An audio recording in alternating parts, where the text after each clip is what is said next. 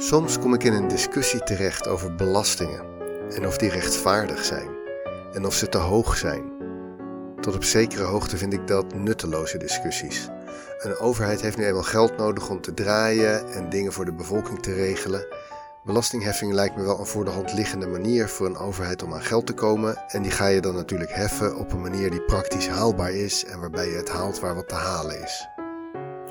Maar er is een tweede aspect aan belastingheffen. Dat is niet belastingen voor de inkomsten, maar belastingen om te sturen, om bepaald gewenst gedrag te stimuleren. En iedere belasting heeft met die beide aspecten te maken. Inkomstenbelasting heffen op inkomen uit betaald werk is een super idee voor het eerste aspect. Er is daar geld, het is goed te doen om het af te romen. Maar we willen natuurlijk niet speciaal ontmoedigen dat mensen werken. Omgekeerd bij accijns op sigaretten. Die is er natuurlijk om roken te ontmoedigen, want dat schijnt best ongezond te zijn. Maar de overheid haalt er natuurlijk ook echte inkomsten uit. Dus ergens hopen ze ook weer niet dat ineens iedereen stopt met roken. Maar deze tweede soort belasting, de belasting om gedrag te sturen, daar zijn wel de mooiste verhalen over. In deze aflevering een paar losse voorbeelden van bijzondere belastingen. Hier is Nooit Geweten, aflevering 74.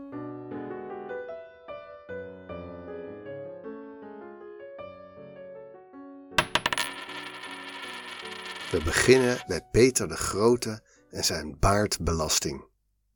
In 1697 reisde een groot gezelschap door Europa, genaamd de Grote Ambassade. Een reisgezelschap dat bestond uit meer dan 250 mensen, waarvan 32 belangrijke Russische edellieden. De leider van de groep was Tsaar Peter, de keizer van Rusland. Die reis was niet voor de lol. Peter had politieke zaken te doen. Hij was al een tijdje in oorlog met de Turken en hoopte in Pruisen, Oostenrijk, de Nederlanden, Engeland en ook Venetië en bij de paus deals te kunnen sluiten. Allianties in de strijd, leveringen van moderne wapens, dat soort dingen. Deze grote ambassade was dus echt een soort reizende vertegenwoordiging van Rusland. In Nederland leren we op school wel dat Peter Nederland bezocht, maar dat verhaal focust zich toch vooral op de korte periode van ongeveer een week, waarin Peter met een paar vertrouwelingen incognito vooruitreisde naar de Nederlanden. Daar huurde hij een klein huisje en liet zich in een weekje bijscholen tot timmerman op de scheepswerven van Zaandam. Een soort kampeervakantie. Binnen een paar dagen was wel bekend wie hij was, en nog een week later arriveerde de rest van de ambassade in Amsterdam en was Peter weer gewoon tsaar. Hij heeft daarna nog een hele tijd rondgelopen op de werven van de VOC en later ook in Engeland, maar incognito was hij toen echt niet meer. Het verhaal is wel kenmerkend voor het doortastende, ondernemende karakter van deze tsaar. Toen de grote ambassade na anderhalf jaar terug was in Moskou, was er weinig terechtgekomen van de oorspronkelijke plannen. Er was geen grote alliantie tegen de Turken gesmeed. Maar er was wel iets gebeurd bij Peter. Hij had het licht gezien in West-Europa. Hoe ze daar op industriële schaal schepen bouwden. Hoe ze fabrieken en onderwijs aanpakten. De manier waarop technologie sprongen vooruit maakte. Dat wilde hij ook wel. Hij besloot dat Rusland als de wiede weerga een moderniseringsmakeover moest krijgen. Maar ja, Rusland was een heel ouderwets land, waar het grootste deel van de bevolking nog min of meer lijfeigenen waren en de Russisch-orthodoxe kerk de dienst uitmaakte. Peter schatte in dat de kerk wel eens zijn belangrijkste tegenstander kon worden in zijn moderniseringsplannen. Daarom leek het hem wel een goed idee om de confrontatie maar meteen aan te gaan. De typische Russisch-orthodoxe priester, dat is zo'n grote man met diep liggende pikzwarte ogen, enorme wenkbrauwen en een hele grote zwarte baard. Dat is geen toeval, want volgens de orthodoxe kerk is het rondlopen met onbehaard gezicht godslastering. We laten nu even liggen waarom dat zo zou zijn, maar Peter vond het in ieder geval wel een mooi symbolisch dingetje om mee te beginnen. Dus toen hij koud terug was uit West-Europa, organiseerde hij een groot feest waar iedereen die belangrijk was in Moskou voor was uitgenodigd. Zoals we in de Zaanse periode hebben gezien, was Peter een hands-on type, dus hij kondigde tijdens die receptie niet alleen aan dat voortaan het dragen van een baard verboden was, maar hij toverde ook ter plekke een groot scheermes uit zijn mouw en ontdeed de aanwezige edelen en legeraanvoerders hoogstpersoonlijk van hun baarden. Nu was het niet gebruikelijk om in Moskou de tsaar tegen te spreken, dus die avond verliet een groot aantal notabelen gladgeschoren het gebouw. Maar als Peter er niet persoonlijk bij was, dan stuitte het baardverbod toch op veel tegenstand en uiteindelijk besloot Peter dat een baardverbod misschien wat te ver ging en vond hij een middenweg. De baardbelasting. Voortaan mocht je best je baard laten staan, als je dat dan zo nodig wilde, maar dan moest je wel jaarlijks een bedrag betalen. Daarvoor kreeg je dan een baardpenning, een koperen muntje met een fraaie gestileerde tekening van een baard en snor. Op de andere kant stond de tekst: Betaald. Een baard is een nutteloze last. Bij een controle van baarddragers moest je dan zo'n muntje bij je dragen om niet in de problemen te komen. De belasting was enigszins naar draagkracht, want er waren verschillende tarieven voor eenvoudige boeren, kooplieden en regeringsdienaars. En er stond natuurlijk ook een jaartal op de muntjes, dus we weten vrij precies hoe lang dit daadwerkelijk werd gedaan. Ongeveer 70 jaar lang. We weten niet precies hoe goed de handhaving van de belasting liep. We weten wel wat de totale inkomsten per jaar waren. Dat is niet heel veel. Dus ofwel niemand had meer een baard, ofwel de handhaving liet baarden oogluikend toe. Zeg het maar. De vrijgezellenbelasting van Argentinië. Dus een belasting die je moet betalen omdat je vrijgezel bent. Als man. Dat klinkt best raar, maar dat is het eigenlijk helemaal niet. Heel veel landen heffen tegenwoordig ook nog een belasting die anders is als je getrouwd bent dan als je dat niet bent.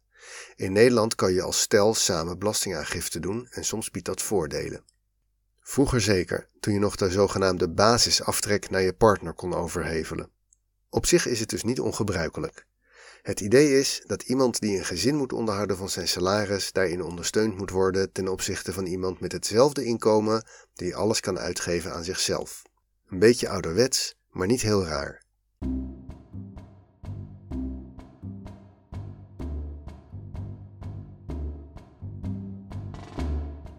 Wat was er dan wel raar aan de vrijgezellenbelasting van Argentinië rond 1900? Dat waren eigenlijk vooral de maatschappelijke gevolgen. Het begon ermee dat de vrijgezellen klaagden dat het misschien wel goed was om mannen die een gezin moesten onderhouden een beetje te ondersteunen. Maar wat nou als je er niets aan kon doen dat je vrijgezel was? Stel, je was een echte Argentijnse Latin loverman en je had juist supergraag een gezin gewild. Maar de liefde van je leven wees je af. Jij nog gitaarserenades brengen en zo, maar het hielp niets. Dan zat je daar, niet alleen met een gebroken hart, maar ook nog die vrijgezellentax. Pijnlijk. Dus kwam er een regel dat als je kon aantonen dat je iemand een huwelijksaanzoek had gedaan, maar ze je had afgewezen, dat je dan vrijgesteld was van vrijgezellenbelasting. Heel redelijk op zich, maar wel buiten de wet van de onbedoelde neveneffecten gerekend. In Argentinië ontstond een heel nieuw beroep. Vrouwen waar je tegen betaling mee kon afspreken dat zij bij hoog en laag zou volhouden dat jij ze een huwelijksaanzoek had gedaan en dat zij dat had geweigerd, zodat jij onder die vrijgezellentax uitkwam. Beschrijvingen uit die tijd doen vermoeden dat de handhaving best streng was. Om geloofwaardig een mislukte nepverloving te hebben, moest je wel echt een tijdje met haar uitgaan. Naar het theater, naar de ijssalon. En dan had je nog het risico dat ze niet zo goed was in haar vak, of zelfs onbetrouwbaar. En dat ze op het moment suprême gewoon ja zei. Nee, die vrijgezellenbelasting maakte het leven niet makkelijker.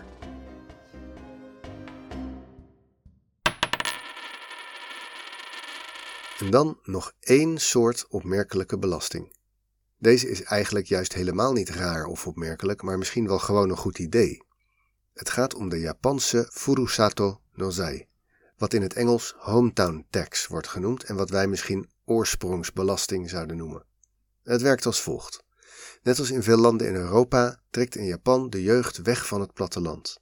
Dus waar je enorme miljoenensteden hebt, daar zijn er buiten de steden, in de bergen, op afgelegen eilanden ook veel plaatsen waar leegloop is.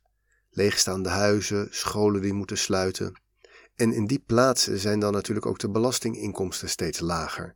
Dus juist op de plekken met problemen wordt de basis voor de belastingheffing uitgehold. Tenzij een groot deel van de bevolking van de grote steden zich wel degelijk verbonden voelt met het platteland, met het dorp waar een familie vandaan komt. Daarom werd in 2008 een nieuw soort belasting ingevoerd: een vrijwillige belasting. Japanse belastingbetalers mogen sindsdien bij hun aangifte aangeven dat ze graag een bedrag aan een kleine plaats willen betalen. Dat is op zichzelf helemaal vrijwillig, maar wat je invult aan Furusato Nozai, dat wordt in mindering gebracht op de belasting die je aan het Rijk betaalt. Tot een maximumbedrag. Dus in de praktijk betekent dat dat je van een stukje van je belastingen mag zeggen naar welk dorp dat geld gaat. Al vrij snel begonnen dorpen hier campagne voor te voeren en tegenprestaties aan te bieden. Bijvoorbeeld het dorp Arita, dat in Japan bekend staat om zijn mandarijnen, biedt belastingbetalers als tegenprestatie voor de belastingen een kist Arita mandarijnen. Inmiddels is het al lang niet meer zo dat iedereen een bedrag overmaakt aan het dorp waar hij oorspronkelijk vandaan komt. Het uitzoeken van de leukste cadeaus is een vast onderdeel geworden van het ritueel van de belastingaangifte doen. Er zijn gelikte websites waar je van alle dorpen van Japan kan zien wat ze te bieden hebben. En dat is heel divers. Het begon natuurlijk met lokale specialiteiten en typische streekproducten. Denk aan het allerbeste Wagyu rundvlees uit de regio Kagoshima, een heel mooi stuk zalm uit Shiranuka op Hokkaido of twee palingen uit Osaki.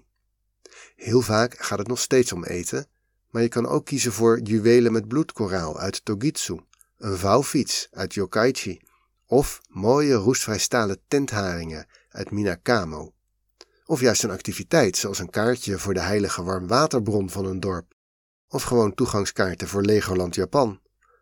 Het is kortom voor elk wat wils. De populairste plaatsen om je belasting naartoe te sturen zijn trouwens niet de producenten van het lekkerste rundvlees, maar plaatsen waar dat jaar een natuurramp heeft plaatsgevonden. Aardbevingen, tyfoons en tsunamis zijn wel onderdeel van het leven in Japan. Een plaats die het afgelopen jaar door het noodlot is getroffen, zal typisch dat jaar als tegenprestatie niet een duur cadeau leveren, maar een bedanktkaart voor de steun bij de wederopbouw. Wat moeten we hier nou van vinden? Ik moet zeggen dat het me een beetje verscheurt. Ik vind op zich het idee om via de belastingen de leeglopende dorpen te ondersteunen wel mooi. Ook wel om ze niet een zak geld te geven, maar om het te spelen via producten van de lokale nijverheid.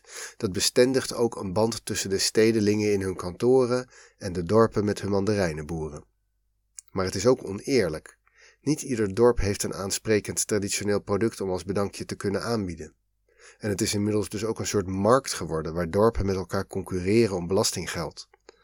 Daar zijn inmiddels ook grenzen aan gesteld. Er zijn nu beperkingen aan de waarde van de bedankjes. Ze mogen niet duurder zijn dan 30% van het bedrag van de belastingen. En er zijn ook striktere eisen gekomen aan de binding tussen de plaats en het product. Al met al kan een Japanse belastingbetaler een deel van zijn belastingen inzetten om iets leuks te kopen. Het geld gaat naar de plaats waar het product vandaan komt. En het is dus een soort subsidie voor traditionele Japanse producten. Het effect op de dorpen is zeer positief. Juist doordat het geld niet alleen naar de lokale overheid gaat, maar voor een deel besteed wordt aan de lokale producten, schijnt het effect op de lokale economie groot te zijn. Werkgelegenheid bij producenten, maar ook weer bij toeleveranciers, zorgen voor een effect dat driemaal groter is dan het bedrag aan belastingen zelf. Er is nog een allerlaatste aspect aan de Furusato Nozai dat het heel interessant maakt. Er is best veel gedragsonderzoek gedaan waaruit blijkt dat de belastingmoraal, zeg maar de bereidheid om belasting te betalen, sterk stijgt als de proefpersoon invloed krijgt op waar het aan gaat worden besteed. Al is het maar een klein beetje. Voor zover ik weet is er geen groot onderzoek gedaan naar wat de Furusato Nozai heeft gedaan met de Japanse beleving van het betalen van belasting. Ik zou dat onderzoek graag zien. Maar als je een kwalitatieve indruk wilt van hoe het voelt om deze vorm van keuze als belastingbetaler te krijgen, dan zou je eigenlijk eens door een van die websites heen moeten klikken waarop gemeentes hun cadeaus aanprijzen. Ik voeg een linkje toe. De websites zijn natuurlijk in het Japans, maar de meeste browsers kunnen dat wel voor je vertalen. Je begrijpt waarschijnlijk niet alles, maar je krijgt een indruk. Heel anders dan het formulier dat wij jaarlijks invullen.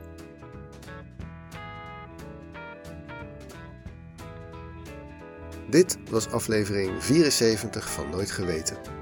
De oplossing van de fotopuzzel was de Engelse Wikipedia-pagina over beard tax, paardbelasting dus. De stembussen voor de publieksprijs van de Dutch Podcast Award zijn inmiddels gesloten, maar de uitslag is nog niet bekend. Volgende keer laat ik weten hoeveel stemmen Nooit Geweten heeft gekregen.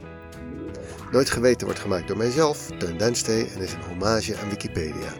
Ken je iemand die dit een leuk verhaal zou vinden? Stuur het dan door over twee weken is er weer een aflevering en wie alvast wil weten waar die over gaat, kan proberen de Wikipedia fotopuzzel op te lossen. Die vind je in de show notes. Dank aan alle Wikipedianen die hebben gewerkt aan de onderliggende artikelen en ook aan jou voor het luisteren. Tot over twee weken.